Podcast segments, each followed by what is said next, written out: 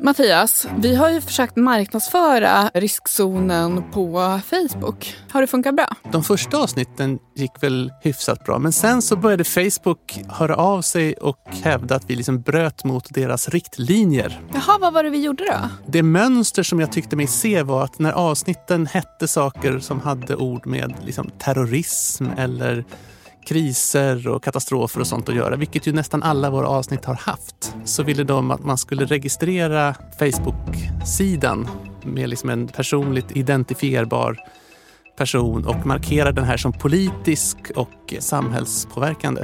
Och ville man inte göra detta så blockerades möjligheten att också berätta att den fanns. För du gick inte med på de här kraven alltså? Nej, men jag uppfattade inte den här podden som ett politiskt projekt, utan det handlar ju om vetenskap. Välkommen in i riskzonen med mig, Emma Frans. Och med mig, Mattias Öberg.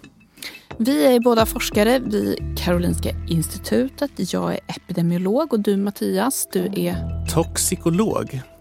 Och I det här avsnittet så ska vi prata om eh, vad som egentligen är sant och falskt och vad som händer när sociala medier som Facebook ska avgöra vad man får skriva och vad man inte får skriva.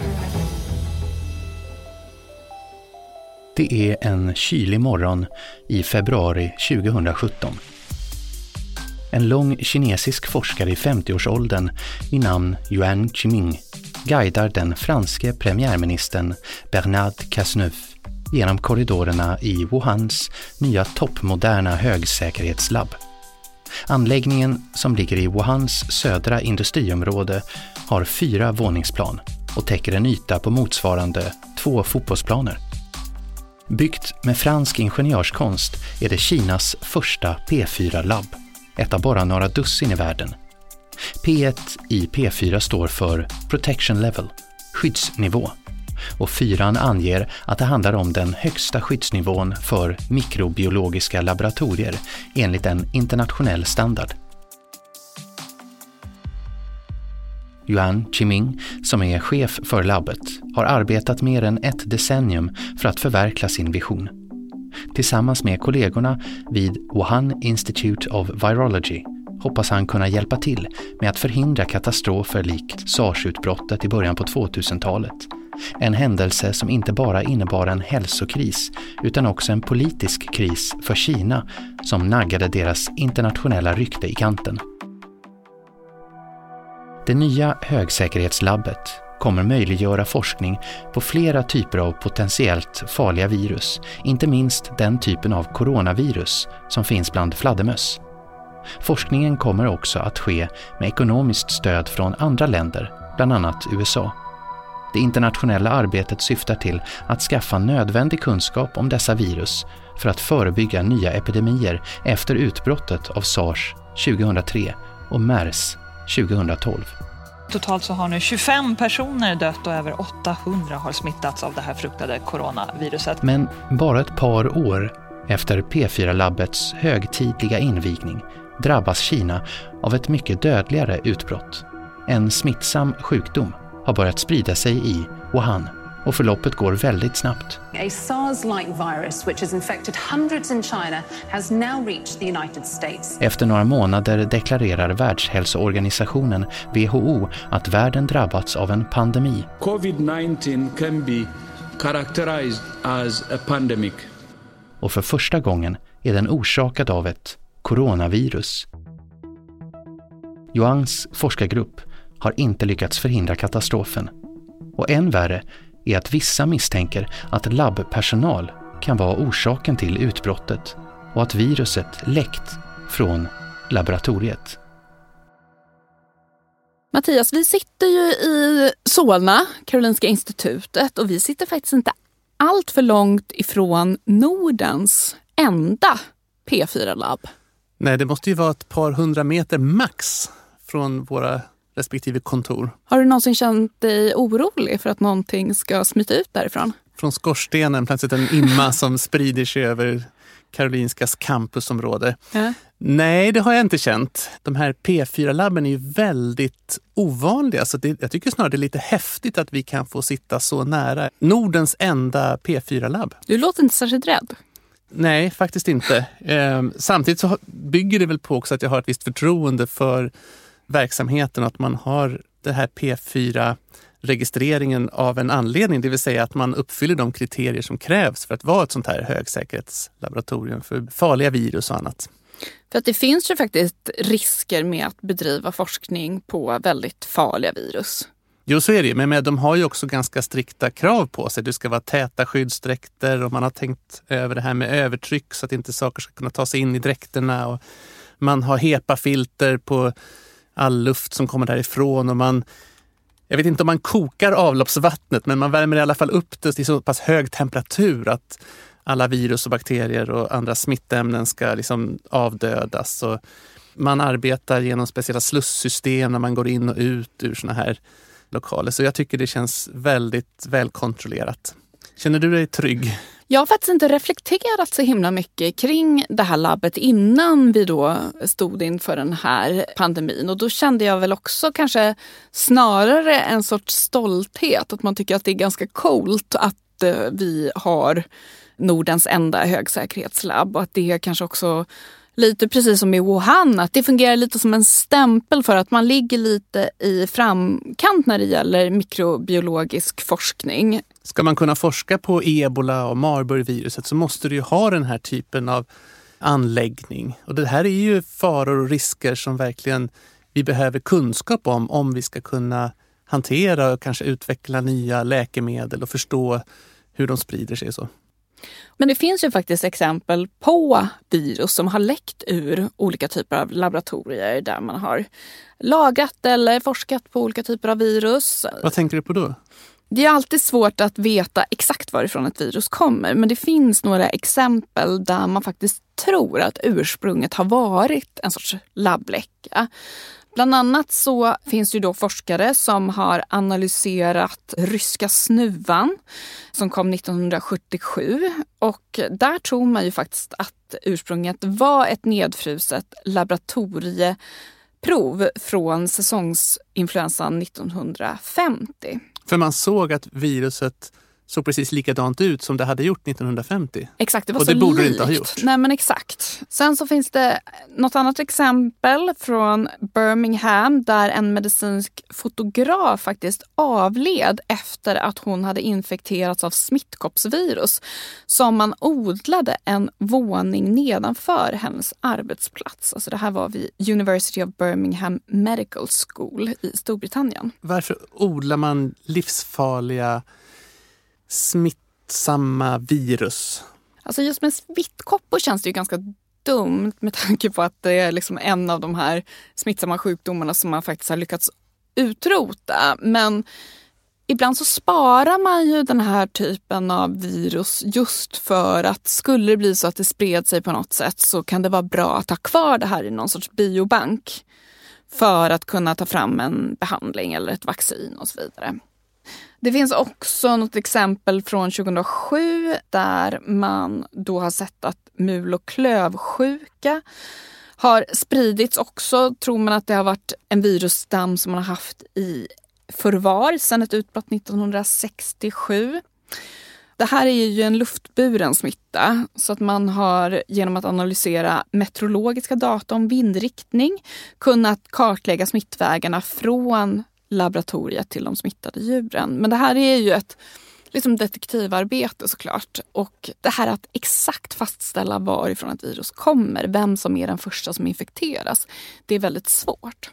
Det känns ju som att det är mycket spekulationer och ganska många om det här har hänt så skulle det ha kunnat varit så att. Och... Mm, men däremot så kanske man kan vara medveten om att det inte är en fullständig omöjlig väg för ett virus att ta sig till människor.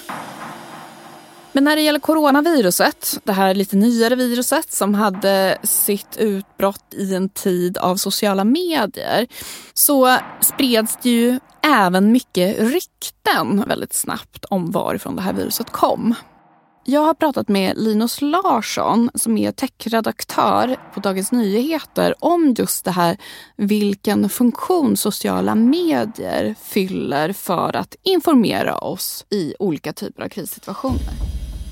Om man ska börja i en ände som är lite generös så kan man ju komma ihåg att i verkligt akuta krissituationer som alltså timmarna efter ett terrordåd eller naturkatastrof och sådär så kan ju Facebook spela en väldigt viktig roll. Till exempel genom den funktion man lanserade för några år sedan där man checkar in och säger jag är i trygghet och alla ens vänner kan då veta att eh, alla man känner i, det här, i den här staden som har drabbats av någonting eller det här området de har markerat sig som att de är i säkerhet. Jag tror Facebook aktiverade den efter terrordådet på Drottninggatan till exempel. Och det där är ju genuint positiva effekter får man ju säga. Sen är ju Facebook också ett plats, eller sociala medier i allmänhet en plats där både bra och dåliga teorier om vad som har hänt och, och bilder om vad som skulle föreställa en gärningsman eller uppgifter om vad som är farligt och inte farligt liksom i den absolut akuta situationen också kan spridas väldigt, väldigt snabbt på ett sätt som kan bli farligt. Emma, har du någon gång sett något riktigt märkligt på sociala medier som du har velat ifrågasätta eller Ja, men alltså en anledning till att jag började jobba med just de här frågorna kring källkritik och källtillit och varför man måste vara lite skeptisk till det man läser i sociala medier. Det var ju faktiskt i samband med ebola-utbrottet i Västafrika 2014 så reagerade jag väldigt starkt på olika, till och med bekanta till mig som skrev att det här med kolloidalt silver skulle kunna användas för att förebygga och bota ebola. Alltså vatten som innehåller silverjoner. Och då reagerade jag verkligen starkt på det. Nu kom ju aldrig ebola till Sverige så det blev ju inte en lika brännande fråga här på plats. Men det här tyckte jag ändå på något sätt gjorde mig väldigt uppmärksam på problematiken med desinformation som sprids i sociala medier i samband med någon typ av hälsokris. Parallellt med att coronaviruset sprids över världen sprids också missuppfattningar och konspirationsteorier om sjukdomen. Människors rädsla kombinerat med stor osäkerhet i experternas bedömningar tycks vara en perfekt grogrund för spridning av desinformation. Covid-19-pandemin är också den första pandemin som sker i en tid då en stor del av världens befolkning har tillgång till sociala medier. På Facebook, Instagram och TikTok cirkulerar påståenden om virusets ursprung, som att det beror på kinesernas matvanor. Ett videoklipp där den kinesiska influencern Wang Menwin äter fladdermussoppa får stor spridning på nätet och Wang blir dödshotad trots att klippet är filmat flera år innan sjukdomsutbrottet. Konspirationsteorier om att viruset tagits fram med flit, antingen för att inbringa pengar till vaccinationsindustrin eller som ett biologiskt vapen av den kinesiska staten, förekommer också. Living in the age of information is a double-edged sword. WHO uppmärksammar tidigt i februari 2020 problematiken med felaktiga påståenden som sprids parallellt med viruset. While we can access information on health emergencies 24 hours a day, this same technology also makes us vulnerable to falsehoods and malicious propaganda. Och deklarerar att de vill stoppa en så kallad infodemi genom att samarbeta med stora nätjättar som Google, Twitter och Facebook. So that communities will be better equipped to deflect misinformation Syftet är att göra det enklare för människor att hitta korrekt information. Teorin om att pandemin beror på en labbläcka sprids på sociala medier men avfärdas initialt av många som en rasistisk konspirationsteori. Att president Donald Trump, som envisas med att kalla coronaviruset för Chinese virus snabbt blir ambassadör för teorin är knappast något som får den att framstå som mer trovärdig. Den ledande teorin bland forskare om pandemins ursprung är att viruset tagit sig över artgränsen från fladdermus till människa, förmodligen via ett annat djur. Eftersom de första utbrotten av covid-19 skett i närheten av Huanan Seafood Wholesale Market i Wuhan misstänker man att överföringen skett via ett infekterat djur som sålts på marknaden. Facebook, som efter många år av kritik hörsammat WHOs vädjan om att stoppa desinformation som sprids på plattformen, väljer därför att ta bort alla påståenden om mänsklig inblandning i framställandet av coronaviruset. We haven't had access to the laboratories to determine whether or not this was a consequence from the marketplace of a bat or whether it was an experiment gone awry in a laboratory. Men allt detta ändras när en ny president, en som inte är ökänd för att sprida falska påståenden, säger att det inte går att utesluta att viruset skapats på ett kinesiskt laboratorium. It's important to know the answer to that. Mattias, hur ser du på det här med förbud? Är det det bästa sättet att hantera desinformation? Att man förbjuder uttryck av åsikter eller information och allting däremellan på något sätt tror jag är en dålig väg. För att man, inte bara att man riskerar att slänga ut riktig information, utan man fråntar också människor deras egen möjlighet att faktiskt bedöma och värdera det här och se att det kanske ingår i ett större spel eller att det faktiskt kan ligga någonting bakom som man kan behöva utreda vidare. Alltså jag har ju funderat jättemycket på de här frågorna under lång tid och ju mer jag har tänkt på det här desto mer övertygad blir jag att man tyvärr inte kan komma åt det här med förbud. Men vilka andra alternativ skulle man i så fall ha? För det är ju ganska illa om det sprids konspirationsteorier eller helt felaktiga påståenden om hur man botar en farlig sjukdom. Eller det kan leda till, som vi har sett nu, att om folk blir så rädda för att ta vaccin att de låter bli att vaccinera sig så får vi jättehöga dödstal trots att det faktiskt inte skulle behöva vara så. Vi har ju ändå en ganska bra kontroll över hur stora riskerna är och så. Jag tror ju att eh, det tyvärr kanske inte finns någon liksom hundraprocentig lösning här. Självklart är det ju viktigt att man försöker motverka desinformation med korrekt information. Många idag går ju till sociala medier för att få information. Så det är viktigt att det också finns liksom lättbegriplig, lättillgänglig information där ute. Och det är viktigt att sådana som du och jag, personer som är forskare som har kunskaper inom ett område också är aktiva på sådana här plattformar.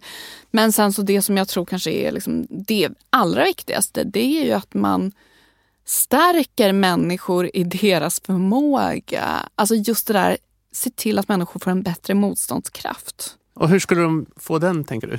Alltså dels genom att lära sig, bli bättre på att sålla bland all den här informationen. Källkritik är viktigt, men just också det här att man har det här vetenskapliga förhållningssättet där man inte bara liksom avfärdar allt och är kritisk till allt, utan att man faktiskt också accepterar det där det finns liksom empiriskt stöd. Att man faktiskt väljer att tro på det som det finns goda skäl att tro på, även om man kanske då är medveten om att den vetenskapliga förklaringen kan komma att förändras på sikt. Men när det gäller den här labbläcketeorin då, att det skulle ha smitit ut coronavirus från viruslabbet i Wuhan. Hur mycket påverkades, tror du, den allmänna opinionen kring detta av att Trump var så tydlig med att peka ut Kina och prata om Kina-viruset och verkligen använde det här som ett politiskt redskap? Alltså problemet blir ju då, dels blir det ju väldigt politiskt när en politisk företrädare går ut och tar tydligt ställning i en sån här faktafråga så blir det ju så att många slutar titta på vad finns det för stöd för eller emot den här teorin och istället fokuserar men hur pass väl identifierar jag mig med den här liksom ambassadören för den här teorin. Och det tycker jag är liksom, det är ju såklart jättebra när politiker går ut och tar ställning för vetenskap. Alltså till exempel politiker går ut och säger att de tar det här med klimathotet på allvar. Samtidigt så kan det ju ibland också bli liksom kontraproduktivt för då är det personer som då tillhör den andra linjen kan bli då väldigt faktaresistenta när det kommer till just den här uppfattningen. Jag tror att en av de saker som faktiskt fick allvarligast effekt av Trumps tid i Vita huset var väl hans prat om det här med alternativ sanning, att hela tiden kritisera fria media och mena att de var förtäckta liksom, politiska åsiktsmaskiner. Att man hade de här märkliga intervjuerna där han själv spekulerade kring om man inte skulle kunna utveckla behandlingsmetoder baserat på att dricka rengöringsmedel eller UV-behandla lungor. Och bara helt fritt liksom började ta en, liksom en nästan, o, inte, inte bara nästan ovetenskaplig, utan han var ju liksom kritisk mot de etablerade forskarna på ett sätt som inte grundade sig i fakta utan som grundade sig i något allmänt vetenskapsförakt som jag uppfattar det. Why do you keep calling this the Chinese virus? There are reports of dozens of incidents of bias against Chinese Americans in this country. Why do you keep using this? A lot of it people comes say from it's China. racist. It's not racist at all, no. It comes from China. Visst känner du till halo-effekt? Absolut, det här med att om någonting ser bra ut så är det bra kvalitet rakt igenom. Inte Ja, eller om man gillar en person, man respekterar en, man har liksom positiva tankar om en person för att de är duktiga på en grej eller till och med att de är snygga. Och då tillskriver man dem en massa andra positiva egenskaper även om man inte har fog för att de är duktiga på de här andra grejerna. Det finns ju också en motsvarighet till det som kallas för horn-effekt. Du Alltså kan någon du slags- nästan gissa vad det Någon är. slags inverterad halo-effekt. Att om någonting ser dåligt ut så är det dåligt rakt igenom. Exakt, så att har man väldigt dåliga associationer till en person som Donald Trump och tycker han är en idiot och alltid säger det som är ovetenskapligt och felaktigt så kan det ju göra att man liksom rent generellt avfärdar varenda grej han säger. Slänger ut barnet med badvattnet. Ja, men det kanske man skulle kunna säga. Och eh, i det här fallet, man vet ju liksom inte om hans uttalande om ett Kina-virus var baserat på en vetenskaplig bedömning utan det kan ju bara varit att han bara ville smutskasta Kina på något sätt. Använde det här som ett verktyg för att liksom komma åt en politisk fiende. Men i slutändan så kanske det faktiskt också påverkade den här teorins trovärdighet. Att man var väldigt snabb att avfärda det tillsammans med andra konspirationsteorier. Vad är det för policy Facebook har just nu? För Världshälsoorganisationen de ville ju verkligen samla de här olika aktörerna för att rensa upp lite vad man spred och inte liksom låta vad som helst slinka igenom. Har de svängt i sin policy? Dels finns ju mer allmänna policies om eh, trakasserier och hot och som gäller allmänt. Och sen har de också vidtagit när det har uppstått en specifik konspirationsteori till exempel eller när antivaccinationskonspirationsteorier och så började spridas så, så har de ibland vidtagit specifika åtgärder mot det. Om man tar just Facebook då så sa Mark Zuckerberg vid tillfällen när det gällde huruvida politiker skulle få sin politiska reklam bortplockad om den innehöll direkta lögner så sa han i ett känt citat att de inte vill vara sanningsdomar, inte Arbitrary of truth. Och det inte var deras sak att avgöra om den här annonsen var sann eller inte. Om den innehöll ett direkt hot mot någon om våld eller så, så kanske de skulle agera. Men att det fanns ett värde i att se då att den här politikern ljuger. Och då finns det liksom dokumenterat. Det var ungefär så hans attityd var. Och eh, det är väl någonting som han kanske uttrycker sig annorlunda kring idag. Facebook har antagit vissa policies som att spridandet av den här uppfattningen att den här felaktiga uppfattningen att det amerikanska valet var manipulerat till exempel. Det anses vara över gränsen. Andra konspirationsteorier och Qanon-grupper och, och sådana saker har man liksom gått eh, hårdare åt. Det är ganska många gånger Facebook Zuckerberg har ändrat uppfattning på det sättet. Han, han avfärdade till exempel efter valet 2016 att eh, desinformation eller sådana påverkanskampanjer skulle ha haft någon reell påverkan på valet. Det tror jag han avfärdade som lite löjligt sådär. Och det är väl också någonting de har rätt annorlunda syn på nu. Så, att, så att det har varit, på vägen har det varit väldigt många sådana preliminära uppfattningar som sen har reviderats. Det finns ju något ganska intressant tycker jag med förhållandet mellan kunskap och makt. Där en del personer tenderar ju att, så att säga, sätta makten främst, att kunskapen är liksom bara ett verktyg för att upprätthålla makten. Och till viss del kan man ju placera in det här med alternativ sanning och så i det spektrat. Mm. Som forskare så kanske vi oftast tänker att liksom kunskap ger oss makt över tingen. Vi kan utveckla ny teknik, vi kan förstå hur kroppen fungerar. Men eh, makten och kunskapen hänger ju verkligen ihop. Känner du till den franska filosofen Michel Foucault? Mm. Han utvecklade väldigt mycket tankar just kring det här liksom kunskap, makt, att det är liksom en sfär som inte går, liksom, du kan inte särskilja kunskap från makten.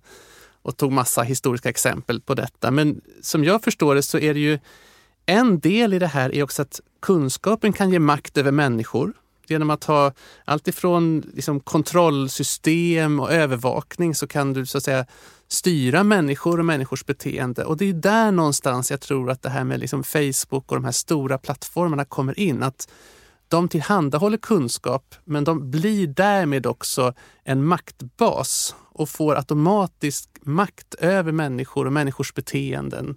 Men eh, det finns ju ett annat perspektiv. Det handlar väl också om makt makten och kunskapen. Alltså att har du makten så kan du också förbjuda kunskap. Eller du kan kanske favorisera viss kunskap framför annan kunskap.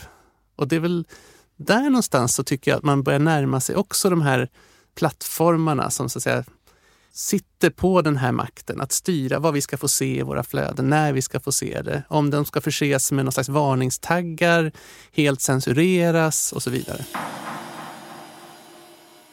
det blir ju en enorm maktfaktor. Man ska väl tekniskt sett inte prata om censur, censur när stater ingriper, men, men det är klart att liksom den praktiska betydelsen för vem som får en röst och vem som kan nå ut och vem som blir stor. Det ansvaret vi vilar ju supertungt på Facebook. Och jag menar, Facebook har sin makt genom att de har skickligt drivit ett företag som har blivit väldigt, väldigt rikt och har en enorm publik. De är liksom inte valda i någon demokratisk ordning eller så. Så att det är klart att det är jätteproblematiskt att de har den makten de har. Och det är väl därför det blir en sån diskussion, och inte minst i med de senaste avslöjandena och läckorna, huruvida man borde ingripa mer mot dem och ta ifrån dem den makten i någon mening. Men Emma, hur knäppt var det här som Trump sa om Kina-viruset och labbläckan?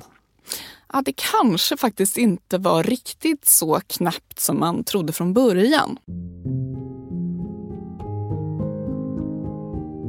I slutet av mars 2021 kommer WHOs internationella undersökning om hur sars-cov-2-virus började sprida sig.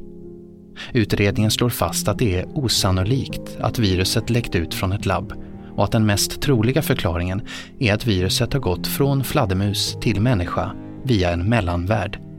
Men det höjs kritiska röster mot rapporten. Många menar att den inte är tillräckligt grundligt utförd. Uppgifter om att tre forskare vid Wuhan Institute of Virology skulle ha fått covid-liknande symptom redan i november 2019 ger ny fart åt misstankarna om att pandemin kan ha startats av en labbläcka. Health experts in the US are calling for China to comply with a full investigation into whether the coronavirus pandemic stemmed from a lab leak. I ett upprop i tidskriften Science i mitten på maj skriver forskare att det behövs mer djupgående undersökningar om virusets ursprung eftersom det ännu inte finns bevis för någon av teorierna. För att kunna avfärda eller bekräfta teorin om en labbläcka skulle utredarna behöva undersöka de genetiska sekvenser på de virus som det forskades om på labbet och jämföra dem med tidiga virusprover som påträffats. Dessutom skulle blodprover från labbets personal behöva undersökas. Men denna typ av data har de utomstående utredarna inte fått ta del av. Well, the issue of where the pandemic began and how it began has never really gone away, but it's back center stage because US intelligence officials are now redoubling efforts to investigate the origins of COVID 19. The orders come from President Biden. USAs president Joe Biden säger den 26 maj i år att han ser allvarligt på frågan om sars-cov-2-virusets ursprung. Han är missnöjd med de undersökningar som har genomförts och efterfrågar nya utredningar. Samma dag meddelar Facebook att de inte längre kommer att plocka bort påståenden om att viruset skapats av människor. Ja, Mattias, det visar sig att konspirationsteoretikerna hade haft rätt hela tiden. Eller vad säger du? Frågan är väl, vad är att ha rätt? Och vad är att kunna liksom behålla lite distans till fakta och vara beredd på att kanske omvärdera en del saker. Det har ju inte direkt bevisats att det kommer härifrån. Det har väl möjligtvis bevisats att WHOs utredning kanske inte var så komplett. Nej, men jag menar, Det som är svårigheten här det är ju att när man eh, gör den här typen av utredningar eller liksom om man håller på med evidensbaserad forskning överhuvudtaget så handlar det ju faktiskt inte om sant och falskt utan det handlar ju istället om olika typer av sannolikheter. Och det som hänt här är ju att någonting har gått från att anses vara extremt osannolikt eller kanske omöjligt till att på något sätt anses vara osannolikt men inte helt omöjligt. Och det som kanske händer då när man först då stämplar den här teorin som falsk till att stämpla den som inte falsk, att man helt tappar tappar proportionerna. Att man ser det här som mycket mer binärt än vad det egentligen är. Men kan det inte också vara så att det bygger lite grann på att den typ av forskning och de uttalanden man får del av via media, via sociala media, är på något sätt lite grann förenklade. Att tittar man i de ursprungliga rapporterna kanske stod precis de orden som du sa, att det här är väldigt, väldigt osannolikt. Och det sen när det kommer in i flödet så blir det så här har det absolut inte varit. För det är lättare att kommunicera det här lite binära svartvita. Absolut, så kan det mycket väl vara. Även om jag inte riktigt vill fria alla de här som jag menar har varit lite väl tvärsäkra. Jag tror inte man enbart kan skylla på medierna. Men självklart så tror jag ju att man också som forskare ofta känner att man ska kommunicera med en allmänhet som kanske inte har lika bra koll på evidensbegreppet jag höll en föreläsning för min fakultet, en sån här fakultetslunch som vi hade, där jag pratade om just det här med vetenskaplig kommunikation och så visade jag någon sorts exempel. Då hade presidenten i Madagaskar sagt att man skulle dricka en lokal örtdryck mot covid-19. Och så sa jag också då att trots att eh, Världshälsoorganisationen slagit fast att det inte finns vetenskapligt stöd för någon effekt och då var det en av mina kollegor som invände och sa så här, blir det inte problem när man säger att de inte har belägg för att den är effektiv? Man borde egentligen säga att de vet att det inte är effektivt. För att det är ett rakare budskap? Ja, men på något sätt att för en allmänhet så kan ju det betyda, aha, men att de inte har belägg för effekt det behöver ju inte betyda att de har belägg för att det inte fungerar. Trots att det kanske i slutändan är så man måste se på kunskap. Jag pratade lite med Linus Larsson om just hur det faktiskt går till när Facebook ska bedöma vad som stämmer och vad man får skriva på deras plattformar. Ja, det finns ju lite mer av en ordning i det där nu än det fanns tidigare och den största skillnaden är väl att Facebook införde det man kallar Oversight Board eller tillsynsrådet som ibland beskrivs som en slags högsta domstol för yttrandefrihetsfrågor på Facebook. Facebook kan ta beslut om, och Facebooks personal då kan ta beslut om både om enskilda inlägg och dessutom om vissa regler kring vad som ska tillåtas. Men sen det här rådet infördes har man en möjlighet att överklaga ett beslut dit eh, om man är missnöjd med att man har fått den postraderad eller, eller sådär. Och det där är ett råd då som det är ju startat av Facebook och finansierat av Facebook men det de hävdar då att det ska ha den här, ett, ett stort oberoende och deras röst ska vad det som till slut avgör vad som gäller. Och det, det, är ett råd bestående av akademiker, jurister, före detta politiker och människor som ska representera en stor del av hela världen. Och de tar då beslut om allt från enskilda små inlägg, det var ett svenskt inlägg här som de hanterade helt nyligen, till sådana frågor om, om var det rätt att stänga av Donald Trump från Facebook. Och Just nu är det lite kärv stämning tror jag mellan Facebook och det här rådet för en del av de senaste avslöjandena kring Facebook handlar om att de tycks ha blivit förda bakom ljuset när det gäller vissa frågor och de har träffat den här senaste visselblåsaren och så. Men vad man än tycker om det där rådet så tycker jag det är en ganska intressant utveckling. Det är ett försök till liksom självreglering i alla fall. Att de försöker etablera någon form av lite mer uppstyrd ordning för hur de här besluten ska tas. Och ibland rackas det ner på det och så säger folk att ja, men det kommer ju aldrig vara oberoende för det är Facebook som har startat det. Men jag tror på något plan så är det ganska skönt för Facebook att kunna skjuta över sådana frågor frågor till en helt annan grupp människor. För Facebook är ett företag, de vill ju bara tjäna pengar. Det är bara jobbigt för dem att hantera liksom, frågor om hur får man uttrycka sig om en viss folkgrupp eller hur får man prata om vaccin eller vem. Alltså, de vill ju bara sälja annonser och tjäna pengar och det är ganska skönt att skjuta över det på en annan gruppering. Så jag tror, finns det något problem med det där så är det inte riktigt att den här gruppen inte alls skulle ha någon form av oberoende.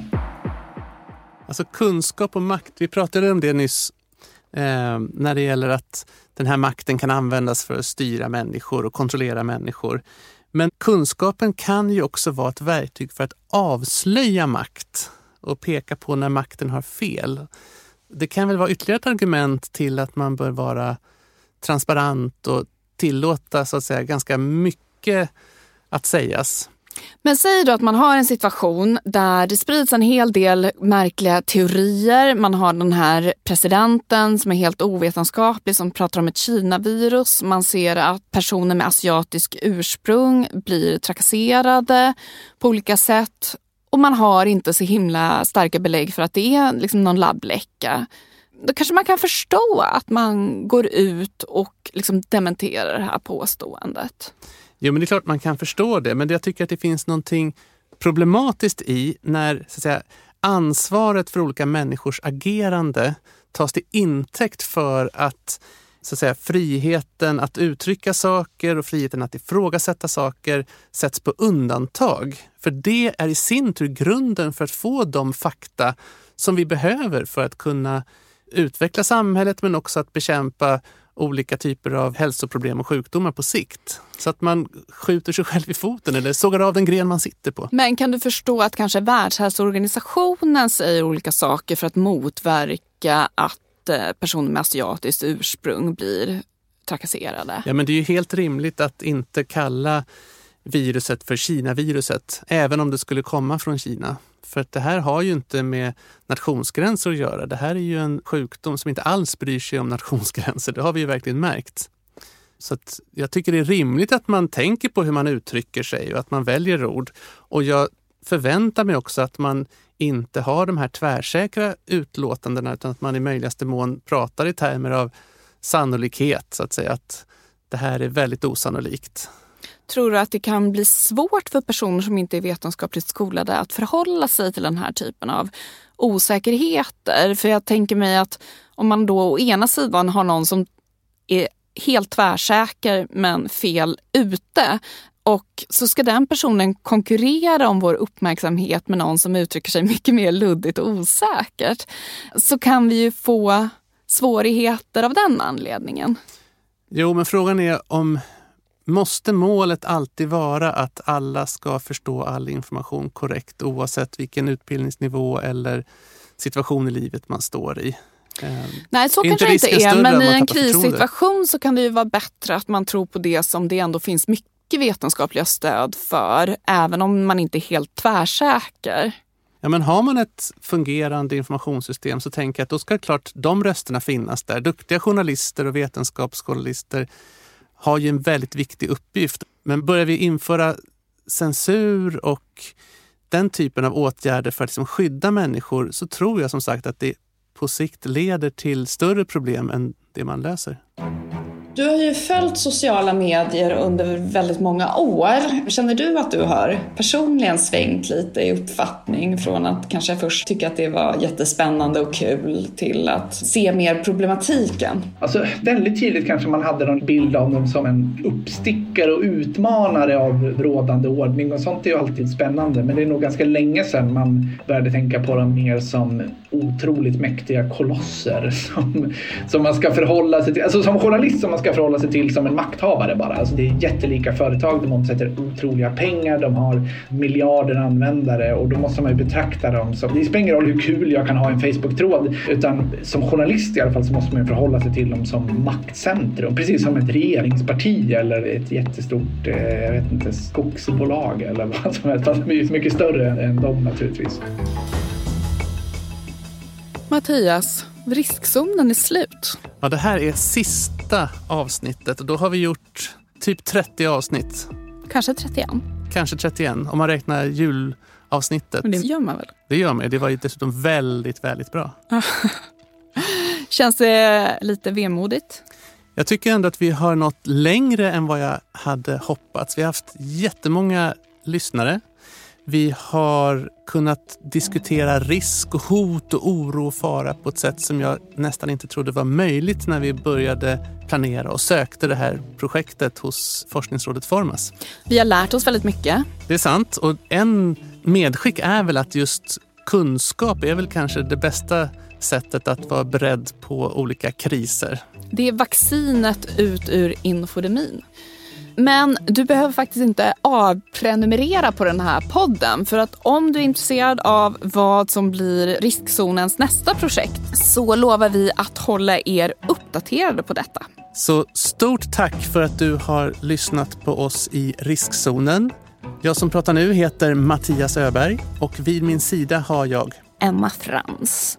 Och vår producent heter som vanligt Klara Wallin och det här avsnittet har vi spelat in på Beppo. Ett stort, stort tack till vår eminenta inläsare Peter Öberg som spelar in sina inspel i Teckomatorp. Och vi vill också rikta ett stort tack till Forskningsrådet Formas för att ni med ekonomisk hjälp har möjliggjort det här projektet.